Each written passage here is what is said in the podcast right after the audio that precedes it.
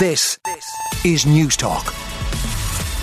Lovely photograph on the front of the Irish Independent of a beaming Sanita Puspure and Zoe Hyde, Ireland's rowers, celebrating after finishing third in the women's double sculls final A on day eight of the World Rowing Championships in the Czech Republic. And the great news is that this is Ireland's fourth medal of this year's championships, and it certainly would fill you with hope about our Olympic prospects into the future when it comes to uh, rowing, an expensive sport to get into, but certainly we are having some great success at the moment with it. So well done to Sanita and Zoe uh, after their third in the uh, day eight of the championships and bringing home another medal or two for Ireland. Of course, the budget dominates all the front pages today pretty much.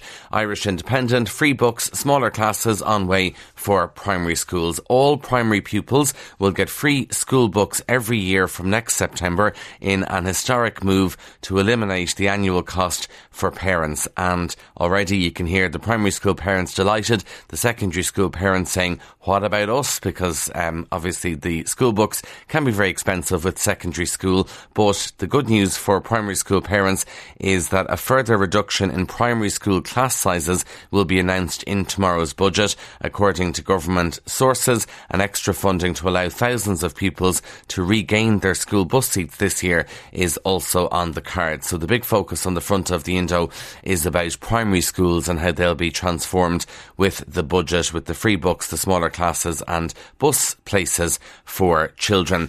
Uh, families are the big winners in the budget, according to the Irish Examiner. Families with toddlers and to teenagers, so essentially all parents, are to be the big winners in tomorrow's 10 billion euro budget bonanza to tackle the cost of living crisis. A raft of new measures include free school books for all primary school children, smaller classes, reduced childcare costs, a double child benefit payment, a 500 euro reduction in college fees and energy credits amounting to 600 euro per family are all to be unleashed following sign off by the three party leaders in the government. So the two ministers last night speaking on their way into the meeting about the budget, ministers um, Michael McGrath and Paschal Donohoe were sort of saying that the budget's pretty much a done deal or it was going to be solved last night. It would seem the big sticking point is about the package of measures for renters and for uh, small businesses out there, but the rest of it seems to be already signed off on. Finance Minister Paschal Donohoe describing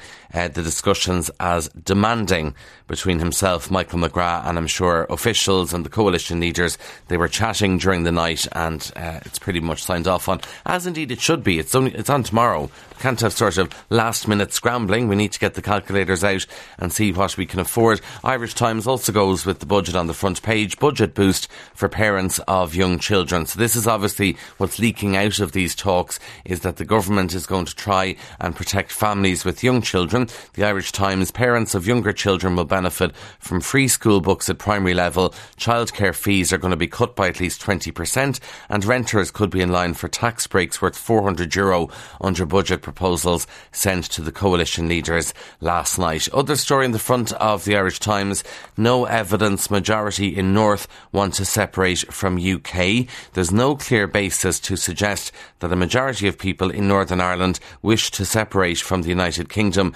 The UK government has said the Northern Ireland office was responding to comments by Shadow Northern Secretary Peter Kyle, he being from the British Labour Party, who said yesterday he would outline the criteria for a border poll if it became likely the conditions outlined in the Good Friday Agreement would be met. And essentially, the British government saying last night uh, that there's no sign. The overwhelming consensus is that Northern Ireland needs a strong executive to deliver on the issues that really matter. Now, the front of the Irish Sun, McGregor KO'd by Knotweed. This is the news that Conor McGregor's plan to erect a block of build to rent flats might be nipped in the bud by giant weeds. So he has a 19 million euro site in Dublin, but it's riddled with Japanese knotweed. And if you're to speak to anyone in any county council around the country, they'll certainly be aware of how annoying Japanese knotweed is to get rid of. Uh, the Sun calls it pesky Japanese knotweed.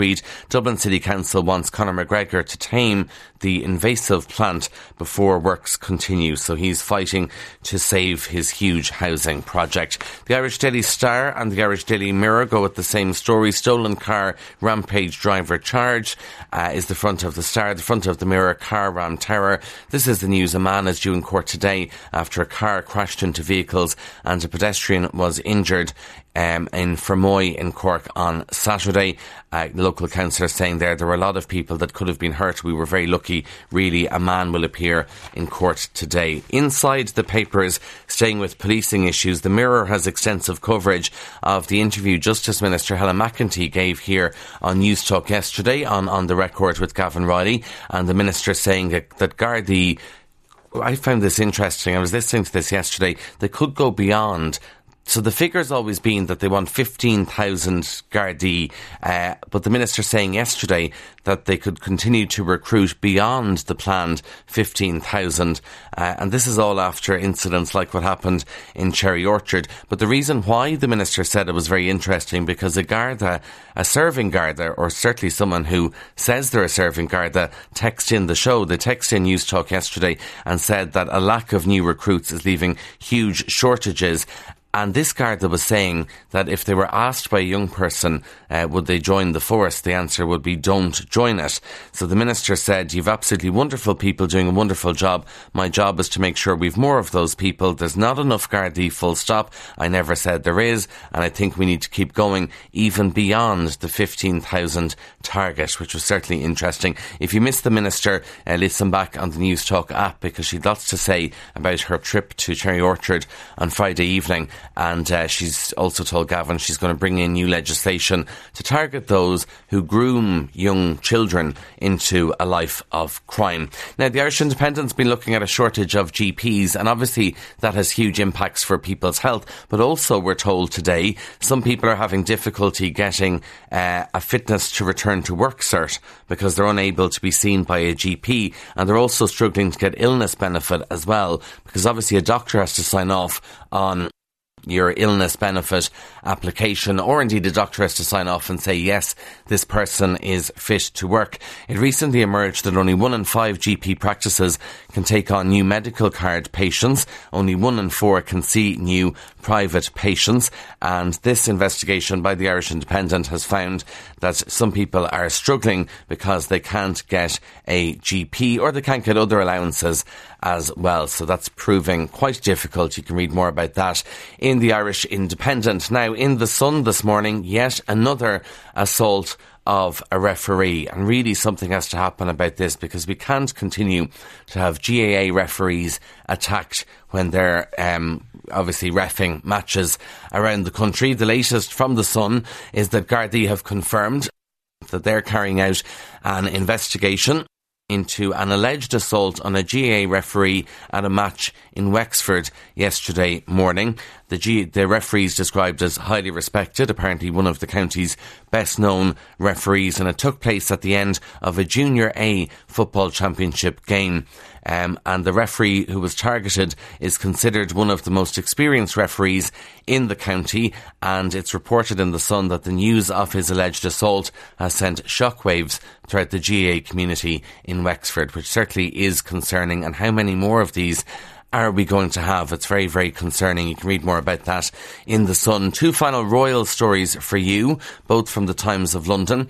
And we got a glimpse, I suppose, of King Charles III, maybe his short fuse when he got annoyed over uh, his pen situation when he was signing documents. Well, in the Times of London, we're told that King Charles has a quote, proper temper and throws things after going from zero to 60 in a flash. This is according to a claim in a new book. He's also described as having a ferocious work ethic and he drives people hard, but apparently he's had ill tempered outbursts when he was upset just what you want in a king. And staying with the royals, uh, obviously we know how much Queen Elizabeth loved her corgis. Demand for corgi puppies has risen tenfold after the death of the Queen. Corgis are now being sold for £6,000 sterling. Typically they used to go for about two grand. Now it's six grand, all because of the popularity after her death. Um, and the Queen's corgis are going to live with Andrew and Sarah God love them, as if they haven't been through enough. They have to live with Prince Andrew and Sarah now at Windsor Castle. On 106 to 108 FM and Newstalk.com.